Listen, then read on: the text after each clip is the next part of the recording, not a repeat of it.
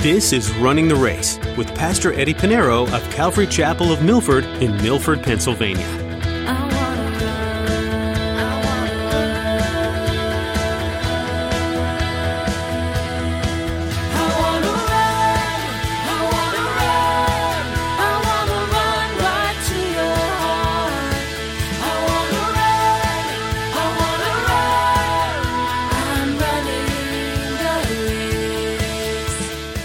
If you are the head of household, the Bible also teaches that the husband is to be the head of the wife. If you look at the home, there's a pattern here. Just as Jesus, is the head of the church, he's the head of the church. The scriptures gives us this over and over again, saying this is the word of God and this is his church. This is the word of God and this is his church and how the church is to be. And there is nothing, time, culture, that could change this. Our culture today bristles at the biblical concept that a man is to be the head of the house and the head of the church. It's so controversial. Yet, it's clearly written in the Word that men are to lead in the church and lead their family like Christ, and women are to submit to this. Today, Pastor Eddie discusses God's directives for order in the church and in the family. And though it's difficult in our day and age to accept, it's important to trust God's design. Well, let's join Pastor Eddie in the book of 1 Timothy chapter 2 as he continues his message, Men and Women in the Church.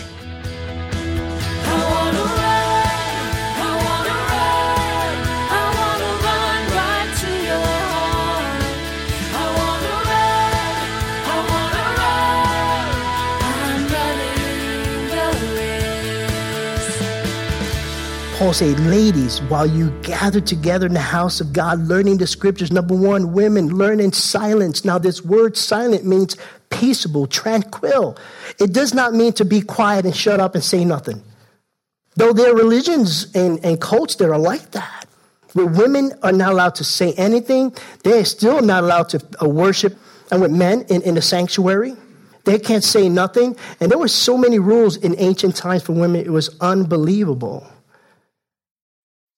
But that's not what Paul is saying here. He's saying to learn peaceably. Let's not get emotional here, ladies. Let's learn silently. And here's another word which probably makes everybody feel uncomfortable, even men, with all submission. Submission, with all submission. This doesn't mean that women are to submit to all men in the church. That's not what they're saying here. Because Paul tells us in Ephesians chapter 5, verse 22, he says, Wives, submit to your own husbands as to the Lord. And that's as to the Lord. So if your husband would tell you something, you know, honey, uh, things are getting bad. We got to go Christmas shopping. We're going to use the five figure discount. That's another word. In the city, five figure discount. Stealing. Okay, now you get it? All right, some of you got it. well, he said, No, I'm sorry, honey, we're not going to lie. We're not going to lie. I'll submit to you according to the word of God, as to the Lord. But it's not talking to submit to all men. Women, you're to submit to your own husbands as to the Lord. Here, the Paul speaking about learning in the church in all submission, submitting to the teachers and the teachers, uh, the, the leadership and what they teach, the position of leadership in the church and the teaching. We'll see that as we unfold. And we'll get to chapter three. When we get to chapter three, we're going to see the qualifications of a leader in a church. And I give you heads up. You can see where this is going. It's only men. And you may say, well, how come? You know, yeah, because they haven't read the Bible. You tell God he had it wrong from the beginning. In verse 12, he says, And I do not permit a woman to teach. There it is. Or to have authority over a man, but to be in silent. The same word, peaceable and tranquil. So, women, can they teach in a church? Absolutely. They can teach in a church. My wife teaches, she teaches other women. Teach children, women teach the children. And according to Titus chapter 2, verses 3 to 4, it says, the older women likewise, that they be reverent in behavior, not slanderers, not given to much wine, teachers of good things, that they may admonish the younger women to love their husbands, to love their children. Women, are you encouraging other women to love their husbands? Are you chiming in? Oh, my husband is, uh, yeah, yeah, mine too. Oh, please. Oh, Lord, help us. Come quickly, Lord Jesus. the prayer list just extended. But no, we encourage one another. The younger women, especially the ones that that just been married, love your husbands, love your children. However, in the house of God, women are not to teach men personally. They're not to teach men personally. Why? Because of order. It's because of order. This has been from the very beginning, it hasn't changed. And we'll see that as we move on to the next few verses. So, Paul is speaking with the authority given to him by Jesus Christ. He says, I do not permit a woman to teach or have authority over a man, and that is in the church. It is speaking about the church. He's speaking about authority, the authority of, of a bishop, a deacon, an elder, and a pastor in the church.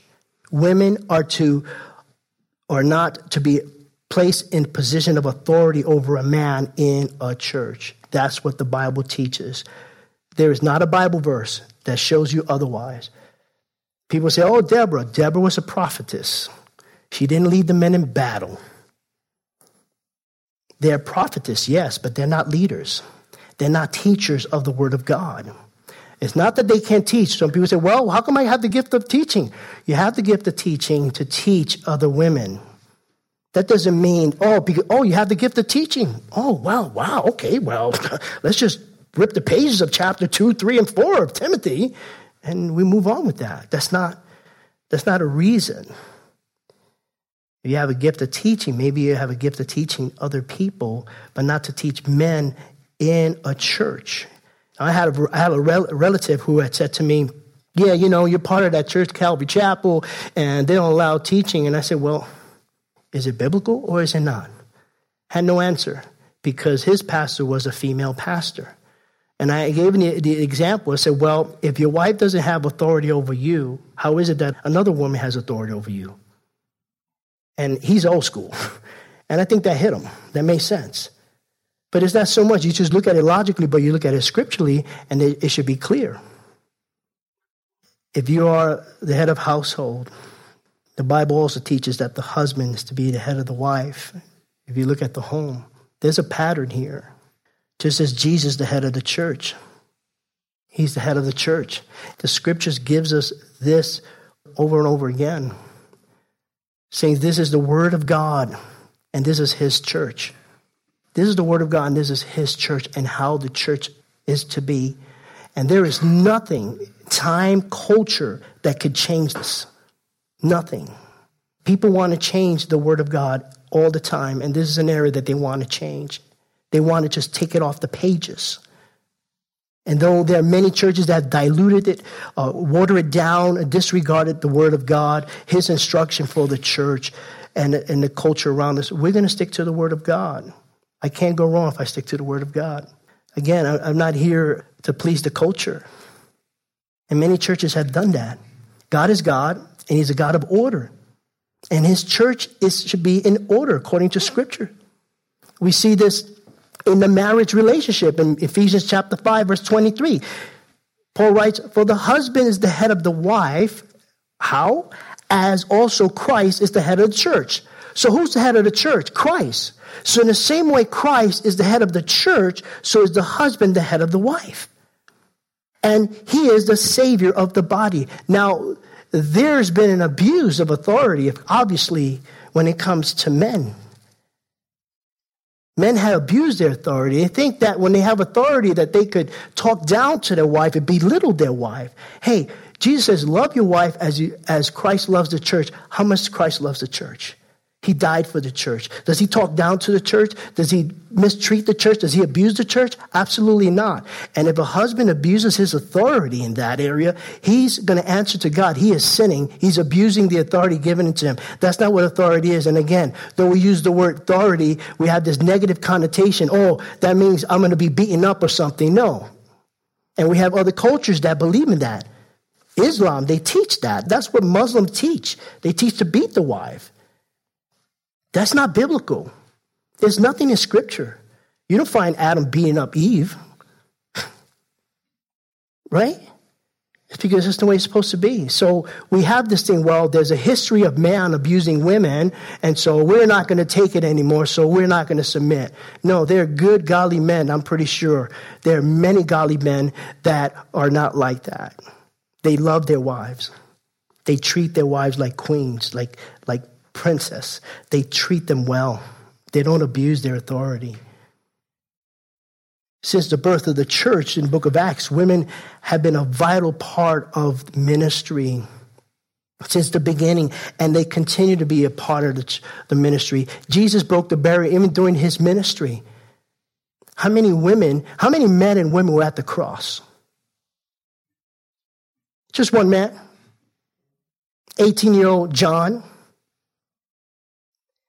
Jesus went to speak to a Samaritan woman, which was forbidden in that time. Not only as a man, but even as a Jew, because he was half Jew, half Samaritan. And he met this woman, a woman at the well because she was not only just a woman, she was a bad woman, and she went to get water after the women who got water in the morning. That's why she was at the well by herself. She wanted to avoid all the other women because she had a reputation. Jesus didn't care. Jesus spoke to the woman at the well. The first missionary was a woman. It was the women, not only the women that were at the, the, the, cross, but it was the women who were there at the burial, getting ready to embalm the body. And what happened? Jesus rose from the grave. And he met Mary. And what did he tell Mary? Go tell my brothers I'm risen. There is the first missionary as a woman. Christ broke the barriers even after the cross during his ministry. And this would be the same way in the church. Women are not saying that we're equal. So, men and women do things together in the house of God. We're equal. But there is an order. There's only two areas that God has uh, reserved for men, and that, those two areas to have authority in the church and to teach. They need to be leaders, to have authority for the purpose of leading and teaching. Women can disciple other women, men could disciple. Now, I, I disciple only men if I have to. I would not disciple a woman. I don't even counsel a woman by themselves. It's either myself or my wife. If she has a husband, a husband. I don't, I, I don't, I'm not alone with a woman at, at all. And so that's why there is a balance here, but there's also order. And we'll study it as we go, we move on. Now, Paul gives us why. Why? why men are to be teachers and have authority in the church. Number one, verse 13, number one, he said, For Adam was formed first, then Eve. That's the first reason. Now, the Greek word first here is protos. Protos, meaning first in time, place, or in rank. And that's important because God created Adam first and then the woman. However, it is not talking about value or equality. That is not what is speaking here. God created both men and women according to his image. So both men and women have, are 100% equal and valuable to God, and, and God created both equally. In Genesis chapter 1, verse 27, it says, So God created man in his own image. In his image, of God, He created them, male and female, He created them, both male and female, out of the image of God. Every single human being that was created were created in the image of God. So when we talk to another person, women talk to men and men talk to women, we must always remember that we're talking uh, to one that was created out of the image of God. There is nothing in the entire universe that God created that is more like God than man, and that's both man and woman. We shared status equally. We share that status equally. In fact, Paul writes in Galatians chapter 3, verse 28 there is neither Jew nor Greek, there is neither slave nor free, there is neither male nor female, for you are all one in Christ Jesus. Paul, of course, Paul is talking about salvation, whether you're rich or poor, uh, free or slave, whether you're Jew or Gentile, male or female. We're all in one. We're all one in Christ Jesus. One. There's equality. There's value. However, God created order. Order and equality are not mutual exclusive terms. They work beautifully together. And what's misunderstood is the order of God as to assume that one is better than the other. In fact, we see that within the Trinity. And I don't think there's the Father, Son, and Holy Spirit arguing about who's better. The Father, Son are equal one. God the Father, God the Son, Jesus Christ, and God the Holy Spirit. The three are one. First John chapter 5, verse 7. It says, For there are three that bear witness in heaven the Father, the Word, speaking of Jesus Christ, and the Holy Spirit. These three are one. And within the Trinity, listen, within the Trinity, there is also order. Yeah. 1 Corinthians chapter 11, verse 3. Paul writes this, but I want you to know that the head of every man is Christ. The head of every woman is man. And here it is. And the head of Christ is God. God the Father. God the Father. Now, is Christ of less value than God the Father? nothing could be further from the truth. Within the Trinity, there is order. It has nothing about has nothing to do about value or equal. It's it's order. There's order in the Trinity within the Father, Son, and Holy Spirit. There's no problem there because they're not man, but they're all one. They all three are God. And so it's about order. And we see that that order in the Trinity. When God created man and woman, we see that even in the marriage. There is order in the marriage, and there is order in the church. God is a God of order. He doesn't change. He's the same yesterday, He's the same God yesterday, today, and forever. He doesn't change. Man changed, cultures change, but the word of God would not change. And this is the reason why there are problems in our society, there's a problem in our culture and throughout history. Because when you have that reverse, there's a problem. That's reason number one. He goes reason number two, verse 14. And Adam was not deceived, but the woman being deceived fell into transgression. So the second reason is deception.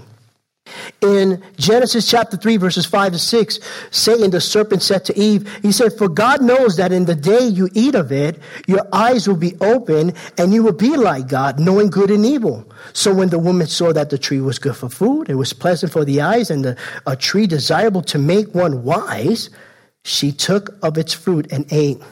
She also gave to her husband with her, and he ate. Eve was deceived not by a desire for something illicit, but a desire to be godly, to be God. And Adam, instead of looking out for his wife, protected, say, wait, wait, remember, the Lord said we should not. T-. No, he wasn't fulfilling his responsibility as a husband, as a mate. To, hey, listen, let's, we shouldn't take this he too ate and he sinned. So the order in which God created from the beginning, now mind you, this order was there not because she sinned. So don't think because she was the one that was deceived in the beginning that that's the reason why man is. No, no, that was from the beginning. Adam was created first. The order was there before the fall. It was there before the fall. The order in which God created from the beginning has been reversed in the garden. It went from Satan deceiving the woman, okay, and then Adam. Satan, the woman, and Adam. It was reversed because it's supposed to be God, Adam, and the woman. There's order. Again, not, I got to make emphasis on this because I know for some people this is really, really difficult to take. But when we must, you know, be transformed of renewing our mind, Romans chapter 12, verse 2 says. We must filter out what we believe, what we were raised with, our culture and what man says. We must filter that out and see what the Bible has to say. So that's reason number two. Reason number two. And reason number three. He said, Nevertheless, she will be saved in childbearing if they continue in faith, love, and holiness with self control. Now, there are about four or five different interpretations. This is one of those difficult verses to interpret. Uh, there's like five. I'll just give you the three that I say are pretty much close, but I'll tell you the one that I, I feel is the best. The first one is referring to the woman would be saved physically through the difficult and dangerous process of childbirth. That's one view. The next view is she would be saved by being at home raising her children. That's the second view. I don't believe either of these two is the view. I believe is this she will be saved through the ultimate childbirth of Jesus Christ, the Savior. And it is through, it talks about she, it's speaking about she. You go back to Genesis chapter 3, verse 15, which is the first messianic prophecy that's speaking about Jesus when the Lord put enmity between, he said to Satan, I will put enmity between your seed, Satan, and her seed. She doesn't have a seed. The man has seeds. She doesn't have a seed, but the seed is speaking about the children of Israel who's going to bring forth the Messiah who will be the Savior of the world. And that's what this is talking about. And so it's about order. It's not about, you know, it's not about value. And I know it's not a good, popular sermon, but it, it, this is why we teach. We study the Word of God. It needs to be addressed. And we live in a culture where, oh, forget it. Men are being, and it's sad, men are being more degraded now. I see the commercials when I used to watch TV men doing things that women do, which they do best, and now women are doing things that men to do. Not that they can't do it, but you can't tell me, you know, that a woman could play football. With other women, maybe, but now they're just including them everywhere, and it just doesn't make sense. It doesn't make sense. They're taking away. It's funny how they talk about women's right but meanwhile, they're allowing women, men to compete in women's sports. It's a, this is how far this has gone. And I don't think it's, there's not so much of a problem within the church and understanding what the Bible has to say as far as order, but this is our culture. They're hiding the truth. When, when they want to hide the truth, this is what they do they change it. When a man wants to hide the truth that he is a man, not a woman, Biologically, he's a man. Guess what they'll do? They'll change it. I'm a woman. Oh, I'm a he, she, I'm a whatever. And oh, you got all so many pronouns now, as if it makes sense. This is how far it's gone. But when we obey the word of God and live according to the word of God and follow the instructions of God, we won't have a crazy society culture the way it is right now. This is the reason why there's a problem. It's because men are not being men and women are not being women. And we need to follow the word of God. And when it comes to the house of God, let the world, if they want to change it, let them. But we're going to be obedient to the word of God. And I want to follow what God says. And I hold no apologies to it. And this is why it's written so.